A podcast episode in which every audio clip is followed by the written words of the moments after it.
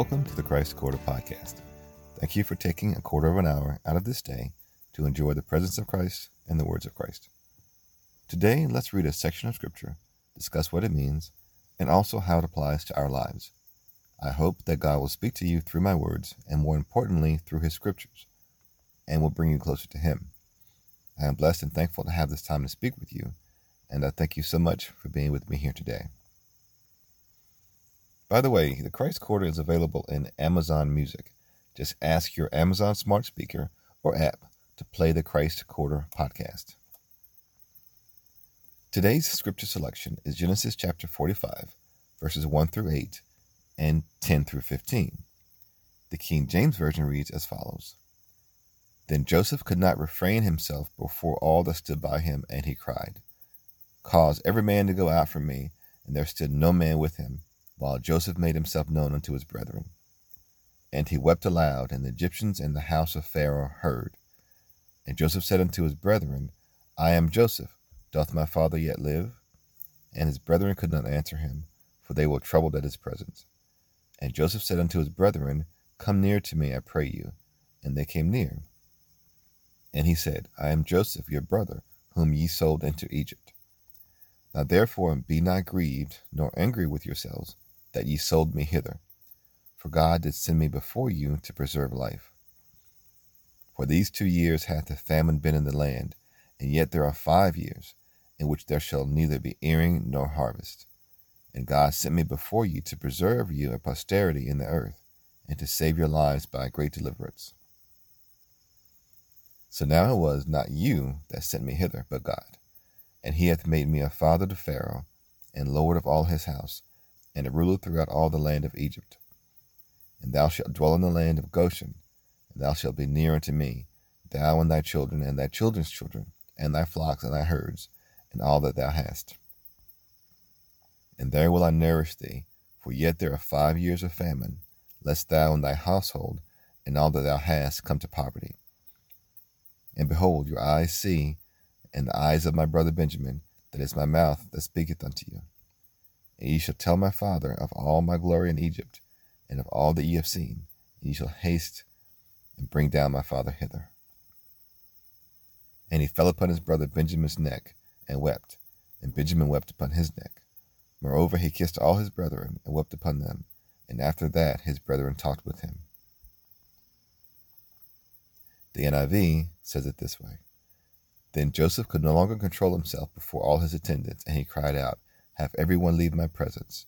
So there was no one with Joseph when he made himself known to his brothers. And he wept so loudly that the Egyptians heard him, and Pharaoh's household heard about it. Joseph said to his brothers, I am Joseph. Is my father still living? But his brothers were not able to answer him because they were terrified at his presence. Then Joseph said to his brothers, Come close to me. When they had done so, he said, I am your brother Joseph, the one you sold into Egypt. And now do not be distressed and do not be angry with yourselves for selling me here, because it was to save lives that God sent me ahead of you. For two years now there has been famine in the land, and for the next five years there will be no plowing and reaping. But God sent me ahead of you to preserve for you a remnant on earth and to save your lives by a great deliverance. Now hurry back to my father and say to him, This is what your son Joseph says God has made me Lord of all Egypt. Come down to me, don't delay. You shall live in the region of Goshen and be near to me, you, your children, and grandchildren, your flocks and herds, and all you have. I will provide for you there, because five years of famine are still to come. Otherwise, you and your household and all who belong to you will become destitute. You can see for yourselves, and so can my brother Benjamin, that it is really I who am speaking to you.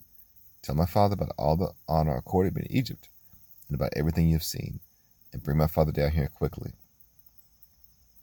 Then he threw his arms around his brother Benjamin and wept. And Benjamin embraced him, weeping. And he kissed all his brothers and wept over them. Afterward, his brothers talked with him. Let us pray. Lord, we thank you for this day. We thank you for the freedom and the ability to discuss your word and enjoy your presence. Help us to understand your word and your will for our daily lives more fully ask that you bless this discussion of your word, that it will speak to someone who needs to hear from you. we ask that you use these words to bring someone closer to you, and that you will touch their hearts to love others through action in your name. That each of us will do something to show love to their neighbor, in action as well as in word. That each of us will do our best to represent you to the world. In Jesus' name we pray. Amen. The verses for today are emotionally touching. As today's scene opens, we see Joseph crying aloud, so loud that the other members of the household heard him. But why is he crying? Well, here's a little background. Joseph, having risen from slavery to governor, and having completed his job of preparing for the famine, the famine which he, through God given dream interpretation, predicted, is now in charge of distributing grain during a famine. The famine has affected the areas around Egypt, and as these areas heard of Egypt's plenty, many of them went to Egypt asking for grain. Among these countries were Joseph's home country, Canaan. Joseph's father Jacob sent all his sons, except for Benjamin, to Egypt to ask for help. Can you imagine the look on Joseph's face when he looks up from his seat of power and sees his brothers? His brothers who harassed him and bullied him and, and sold him into slavery about 20 years earlier his brothers who are now kneeling before him in submission and respect, asking for food to save their home. Joseph was shocked, but he managed to maintain his composure. He decided to keep his true identity from his brothers and to put his brothers through several tests to see if their hearts had changed. Joseph needed to see if they had grown into good men and if they regretted what they had done to him. Joseph held one brother in prison while the others went home to get their remaining brother. Before they left, Joseph had their money, which had been paid to get their grain, back in their sacks. This made them appear to have stolen their money back. This was forgiven, though, and the brothers were sent back home with grain a second time. This time, Joseph had his silver cup placed in their sack. Once the brothers had been gone a while, Joseph sent his steward to catch up with them and accused them of stealing the cup. When the cup was discovered in the sack of the youngest brother, all the brothers were upset and tore their clothes they were nonetheless brought back to Egypt to face Joseph.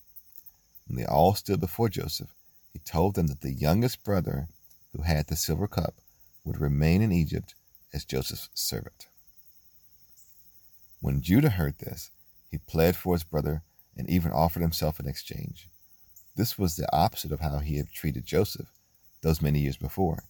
This is shown in Genesis chapter 37, verses 26 and 27. At this, Joseph begins to cry aloud, and this is where today's scene opens. Let's get right to it. Joseph, having sent his servants and attendants away, is now openly crying. I'm sure his brothers are not only shocked and confused, but also afraid. Here is their brother whom they assume to be dead, but not only dead, but dead because of their actions. Is this truly their little brother from 22 years ago? Is he still angry? What will he do to them? They seem to be in a very bad situation. But fortunately for them, Joseph reassures them to not be afraid or even upset with themselves. What they meant for evil, God used for good. Joseph is, intentionally or not, paraphrasing Romans chapter 8, verses 28.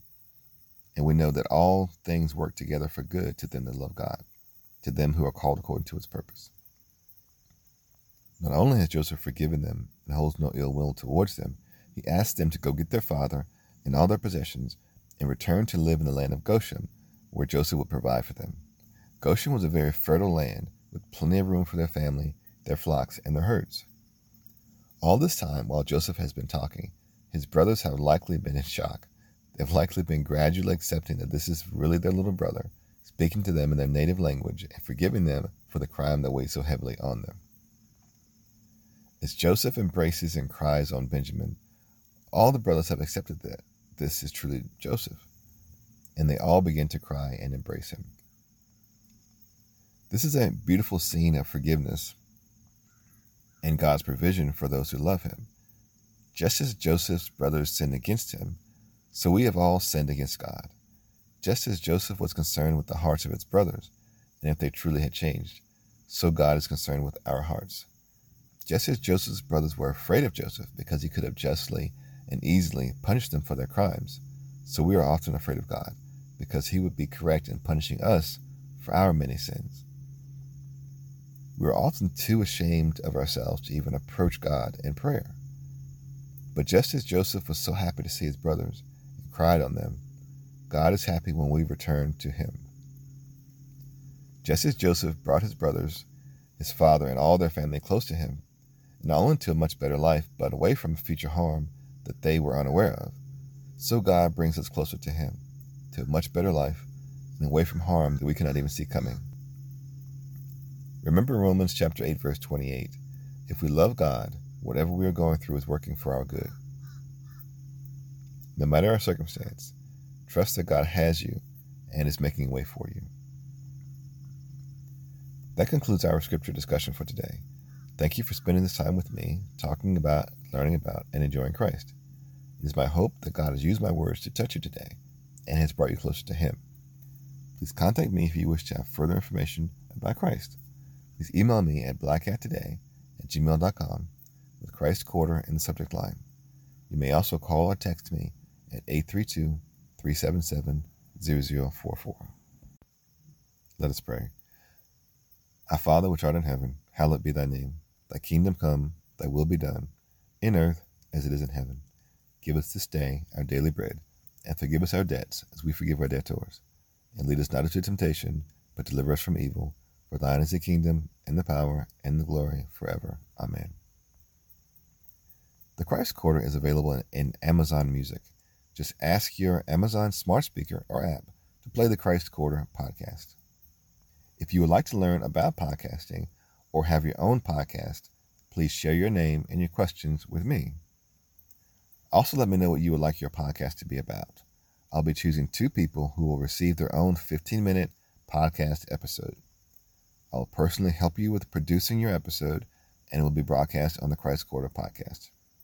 I think it'll be a lot of fun. So share your name with me by email at blackhattoday at gmail.com or text me at H32 377 0044.